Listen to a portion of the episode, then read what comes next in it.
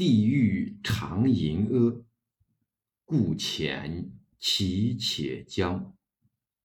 李白批判现实的个人抒情诗。西方有句名言：“愤怒出诗人。”中国古代则有“诗穷而后工”的说法。李白之所以成为伟大诗人，正是命运的穷厄育成了他。李白的穷厄与愤怒，是他的理想与现实产生强烈矛盾的结果。从青年时代起，诗人就怀着用世的热情和济苍生、安社稷的功业抱负，积极投入现实的怀抱，期待政治上有所作为。然而，在现实生活中却不断碰壁，一再受挫。中天摧兮力不济，《林禄歌》。直至机智已末，韩愈论李白：“地狱常淫阿，故遣其且将。”调张籍。在穷厄和挫折中，李白郁积了对现实愈来愈强烈的愤怒，也获得了对掩藏在大唐王朝盛世背后的黑暗愈来愈深刻的认识。这种感情和认识。与诗人的生活经历并行发展，推动着李白书写个人命运的抒情诗，显示了愈来愈巨大的社会意义和批判力量。李白抒情诗中批判现实内容的出现，自开元间一入长安失意后开始。一入长安是诗人在从政道路上的试步，但乘兴而来，败兴而归。在长安城里兜了个圈子，碰了一次壁，长安宫阙近在咫尺，但无由得进，远远的被当道权贵挡了回来。现实的冷酷无情，激起了血气方刚的诗人胸中的郁薄不平之气。李白最初的义愤和他感受到的社会现实的黑暗，集中于一点，便是。行路难，行路难变成了诗人此期抒情诗的主题。一些重要诗篇，如《行路难·其一》《其二》《梁甫吟》《梁元吟》《蜀道难》等，都是表现这一主题的。诗人对自己的遭遇深感不平，又大惑不解，他大声疾呼：“大道如青天，我独不得出。”行路难，其二，他郁闷填胸，拔剑四顾，想要辟开一条出路。然而，他欲渡黄河冰塞川，将登太行雪满山。行路难，其一，偌大的天地，无处不是艰难险阻，使他寸步难行。在一筹莫展的困境中，他焦灼地呼唤。长啸梁甫吟，何处见阳春？梁甫吟。至于蜀道难，则是采用全面象征的手法，以自然界的山川之险来暗喻人生道路的艰危。通篇虽然只字未提人生仕途，但却是此期抒发人生艰危情绪最激烈的一首诗。在痛感人生行路难的同时，诗人对现实中的黑暗与邪恶势力形成了最初的认识。弹剑作歌奏苦声，夜居王门不称情。淮阴市井笑韩信，汉朝公卿寄贾生。行路难其二。他从个人干业活动的失败中看清了，正是堂堂公卿如张己之流，阻断了自己的晋升之路。于是，他把愤怒集中到这些人身上，对之展开了猛烈批判。梁甫吟云：“我欲攀龙见明主，雷公喷轰震天鼓。地旁投壶多玉女，三十大笑开电光。有朔惠民起风雨，长河九门不可通。以讹扣关，昏者怒。雷公，昏者，即公卿如张己之流是也。他们在朝廷中造成一派风雨如晦的昏暗，把持了通向明主的九重之门，扼杀了世人的政治生命。世人不但把他们比作凶狠暴露的雷公、昏者，甚至把他们比作磨牙净人肉的亚羽、梁甫吟。比作磨牙吮血、杀人如麻的猛虎、长蛇、蜀道难，贯穿诗人一生的反权贵的思想，正是在这一时期形成的。对于唐玄宗，李白的看法也起了一些变化。他在谢幕吕上立基得遇明主的同时，深深慨叹于自己没有见到的。这位明主，白日不照无京城。梁甫吟。虽然寄希望于他，但当诗人畅叹着“朝王白骨迎蔓草，谁人更扫黄金台”行路难其二的时候，显然已意识到当今皇帝并不那么求贤若渴，比之古之燕昭。已经逊色多了。天宝初年，李白奉诏入仕翰林，忽蒙白日回景光，直上青云生羽翼。驾去温泉宫后，赠阳山人。李白由蓬蒿之人直入宫廷，其抛心疏胆、血胸臆，走笔赠独孤驸马。的捆城之情是不言而喻的，但他只能作为类似排忧一般的文学侍从之臣，奋其智能，愿为辅弼的宏伟抱负，不但无法实现，而且在一群权贵的忏悔之下，被逐出长安，赐金还山。人生道路的优质优降、大起大落，促成了李白思想的急剧变化。和迅速成熟，命运之神并未完全菲薄世人。他有幸深入宫廷，接近皇帝，从而看清了天子的昏庸和天子足下的黑暗、邪恶势力的猖狂。这样，他就能够把揭露与批判的锋芒直指唐王朝的神圣殿堂，同时基于对宫廷黑暗的痛切感受。和深刻的认识，仍能毅然与当权者甚至圣明天子决绝。此期李白的抒情诗，全力批判的对象仍首先是朝廷中的奸佞者，因为他们既是黑暗势力的代表，也是残害李白、使李白遭逐的直接当事者。梧桐巢燕雀，至极。其鸳鸯，古风其三十九。群沙会明珠，众草凌孤芳，古风其三十七。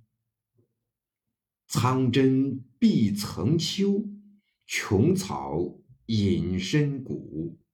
凤鸟鸣西海，玉极无真木。渊思。得所居，蒿下迎万足。古风其五十四。积具足以争食，凤孤飞而无邻。燕言巢笼，鱼目混真。嫫母衣锦，西施复新。明稿歌送岑征君。二桃杀三士，巨甲剑如霜。众女渡蛾眉，霜花竞春芳。未书信正秀，掩媚对怀王。疑惑巧言子，朱颜成死伤。行将弃团扇，凄凄愁人长。句蝉。前面几组诗句反复表达着一个意思，即朝堂之上，美与丑、善与恶的鲜明对立。诗人愤然揭露了奸佞之辈排挤贤良、窃取高位的罪恶，以及由此造成的贤与不肖意味的不合理状况。据蝉一首，作于诗人代赵翰林遭到忏悔的严重威胁时。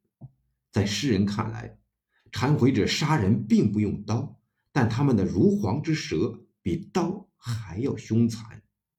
李白认为，他之所以背书放还，主要是由于奸人的巧言惑主，所以他不仅在去朝前后多次痛心疾首言及被禅之事，如“君王虽爱峨眉好，无奈宫中度杀人。”玉壶吟，楚国轻盈何太多，连城白璧遭谗毁。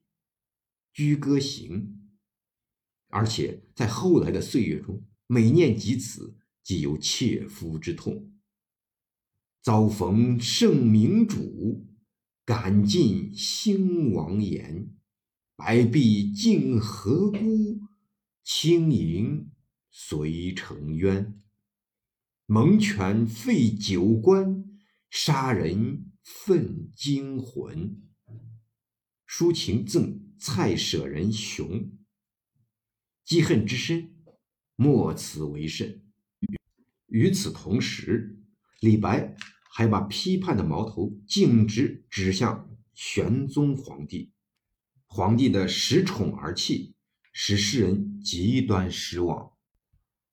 他心目中。天子圣明的灵光在很大程度上被打破，结合着自身遭遇，针对玄宗的一系列御阴行为，李白发出了逐臣的怨恨和不满。其色谈东引，琴弦弄西音。慷慨动言魄，使人。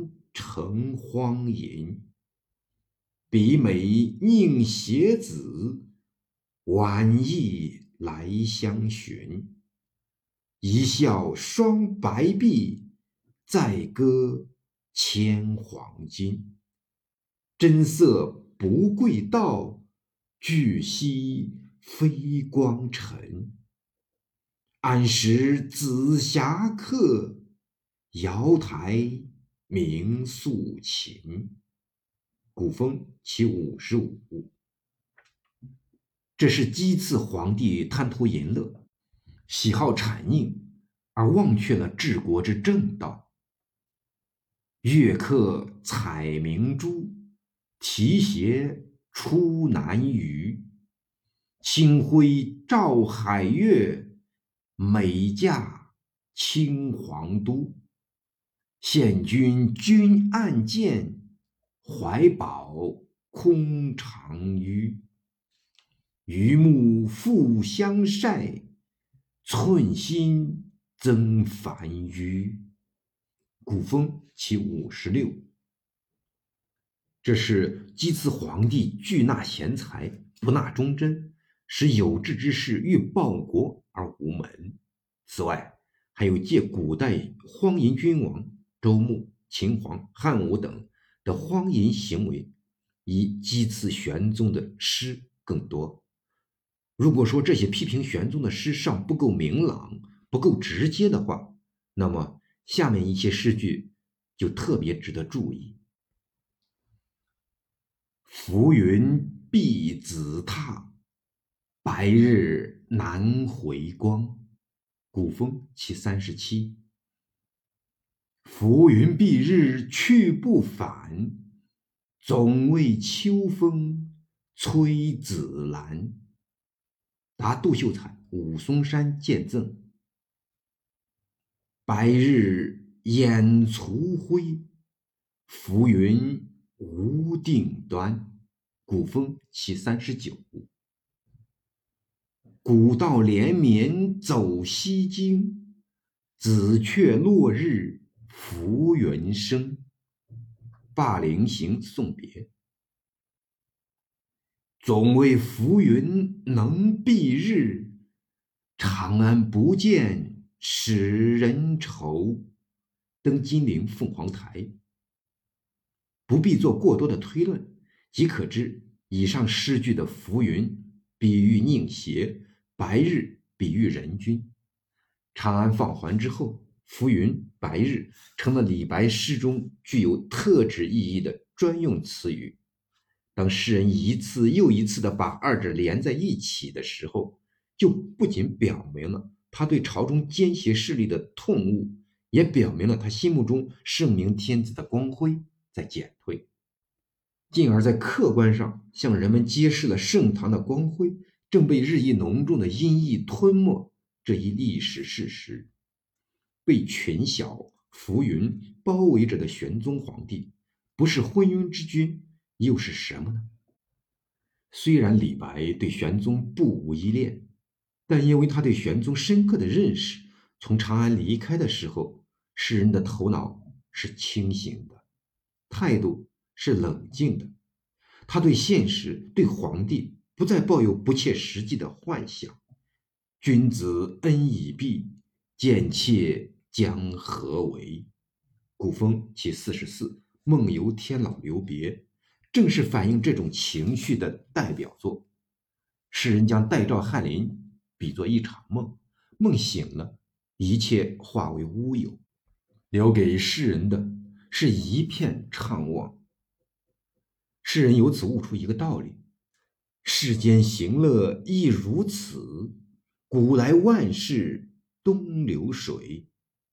这种把世间万事，包括功名荣华等，一概付诸东流的旷达，与一入长安时期所作的《蜀道难》中喷泄式的强烈愤慨大异其趣。《蜀道难》是李白初入仕、初次仕部遭遇失败后的悲歌。世人尚缺乏失败的承受能力，显得异常悲愤，不禁失声横泣。诗笔心间卷三，梦游天姥留别则不同了。诗人已经是过来人，他惊魂既定之后，经过深沉思考，渐渐从痛苦中出离，趋于平静和坚定。且放白鹿青崖间。须行即骑访名山，选择大自然作为自己归隐的归宿。诗末“安能摧眉折腰事权贵，使我不得开心颜”二句，则表明了对黑暗现实更彻底的否定和更冷峻的批判。安史之乱爆发之前，李白有十载漫游的经历，这期间。唐王朝国势日非，政治更趋黑暗，社会危机加速蓄积，赫赫盛唐正在逼近他的末日。李白身在江湖，心系国家，密切关注着时局的变化。随着社会矛盾的加剧，也随着个人阅历的不断丰富，李白的思想更加成熟，其抒情在反映和批判现实方面出现了新的特点。即染上了前所未有的鲜明政治色彩，这主要表现在：第一，诗人把个人命运同整个时代与社会更为紧密地连接起来；一方面，把个人际遇置于广大的社会背景之中，通过个人不幸来显示社会环境的黑暗；一方面，又直接触及时事，把重大政治事件引入了个人抒情之中。答王十二寒夜独酌有怀，最突出的体现了这一特点。君不能离高金句学斗鸡，坐令鼻息吹红泥。君不能学歌书，横行青岛夜带刀。西图石宝取紫袍。诗歌一触及现实，首先即痛斥以斗鸡致富贵的新贵和不惜用无数将士的鲜血唤起高官的将军。抨击时事过后，诗人才讲到自己。吟诗作赋北窗里，万言不值一杯水。明显的，社会之实为了主，而个人之事成了宾。这种情况表明，诗人所关心的已经不是一己之命运。正如诗中所说：“荣辱于于亦何有？”他将目光转向广大社会和整个时代。胸怀变得更博大，感情变得更深沉，获得了巨大的勇气，直斥权贵为简驴得志明春风，董龙更是合鸡狗。至于玄宗皇帝，他不仅在抨击时事时已经有所讥刺，而且公然指斥他禁军听秦枉清剿，贬他为。德薄之君，他不再以逐臣的身份对主上发泄牢骚幽怨，而是居高临下的表明自己的轻蔑态度。严陵高一汉天子，何必长见主仪侍御阶？少年早遇五湖去，对此迷将钟鼎书。第二，诗人从对现实政治状况的关切、了解与思考出发，敏感地觉察到动乱危机的迫近，诗歌因而体现出深刻的忧国伤时之情。其批判之风也从当前延伸向未来，使诗歌显示出一种政治的预见性，如作于幽州之行归来后的《北风行》，因为唐玄宗。沉迷于太平天子迷梦之中，又最忌人言安禄山将反，所以此诗类于寓言诗，表达方式比较曲折。诗中渲染边地阴惨恐怖的气氛，是烛龙栖寒门，光耀犹旦开。日月之照何不及此？唯有北风浩怒天上来，燕山雪花大如席。片片吹落轩辕台，这是险恶时局的象征，意味北方边地已是大朝王朝的日月光照不及之地。暴虐滋肆的边将烛龙，成了那里唯一的统治者。远别离，则是李白向李唐王朝献上的一曲挽歌，诗中对政局的大乱做了明确的预言。君师晨曦龙为鱼，权归晨曦鼠变虎。遥忧囚，舜也死，九夷连绵皆相似。重瞳孤坟竟何事？触目惊心的再现古代君王的悲惨下场，既是对大唐天子命运的不祥预言。安史之乱起后，李白因入永王墓，被下浔阳狱中。诗人于迟暮之年蒙受不白之冤，走到了他一生厄运的顶点。此时的抒情诗，遂成了呼天呛地、血泪交流的控诉。尤其像“上崔相百忧章”“万愤祠头魏郎中”等，几乎。为不平的抗争之作，邹衍痛哭，烟霜洒来，微臣不敢犹至下台。豪盛凋枯，王风伤哀。斯文未丧，东岳岂退？上崔相百忧章，子胥抵夷。彭越海西，自古豪烈，胡为此一？万份词投魏郎中。诗人列举大量古之圣贤豪杰屈死枉死，以致被残害的故事，激烈慷慨，大义凛然。他一面痛斥人主的不恤其情，一面表示自己绝不向命运低头。斯文未丧，东岳启颓，是骨子里很厉害的话。孔子常谓于匡，孔子曰：“天之未丧斯文也，匡人其如欲何？”孔子暮年将死，自叹曰：“泰山坏乎？梁祝摧乎？哲人伪乎？”分别见《论语·子罕》。和《礼记·谭公》两句自比孔子是没有问题的。那么迫害自己的是谁呢？不是地方官吏、将帅，而是代玄宗即位的肃宗。在肃宗看来，从林即是从逆，再加上李白是玄宗旧臣，所以先际遇后判长流，处罚都是很重的。李白明白这一点。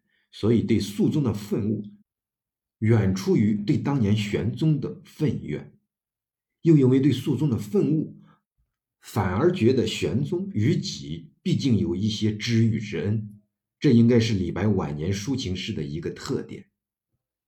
诗人对肃宗的强烈愤恶，尤为鲜明地表现在《刘夜郎图》中所作的《望鹦鹉洲怀祢衡》一诗中。魏帝迎八极，以观一祢衡。皇祖斗骁人，杀之受恶名。吾将复鹦鹉，落笔超群英。锵锵震金玉，句句欲飞鸣。直恶啄孤凤。千春伤我情，五月起方寸，隐然俱可平。才高竟何施？寡识冒天行。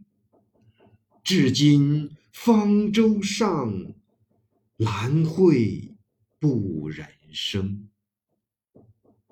悲古伤今。说到祢衡，几乎句句说着自己那超绝的文采、孤傲的性格，无不为祢衡与诗人所共有。尤其是“寡食冒天行”的遭遇，分明是在暗示自己丛林。因此，诗人痛到前贤之际，激愤之情勃然而起，奋笔声讨残害祢衡的至恶之辈。并超越了直接的凶手皇祖，一直把罪魁追到魏帝头上。在至尊无上的魏帝眼里，任何英才都细微的如同蝼蚁。这是李白对烂毁人才的最高统治者空前猛烈的挞伐。李白留图预设后，又积极干业，企图入仕，这只是他功业理想的回光返照。并非对肃宗产生幻想。六十三岁时，李白终于在贫病交加中机智已没。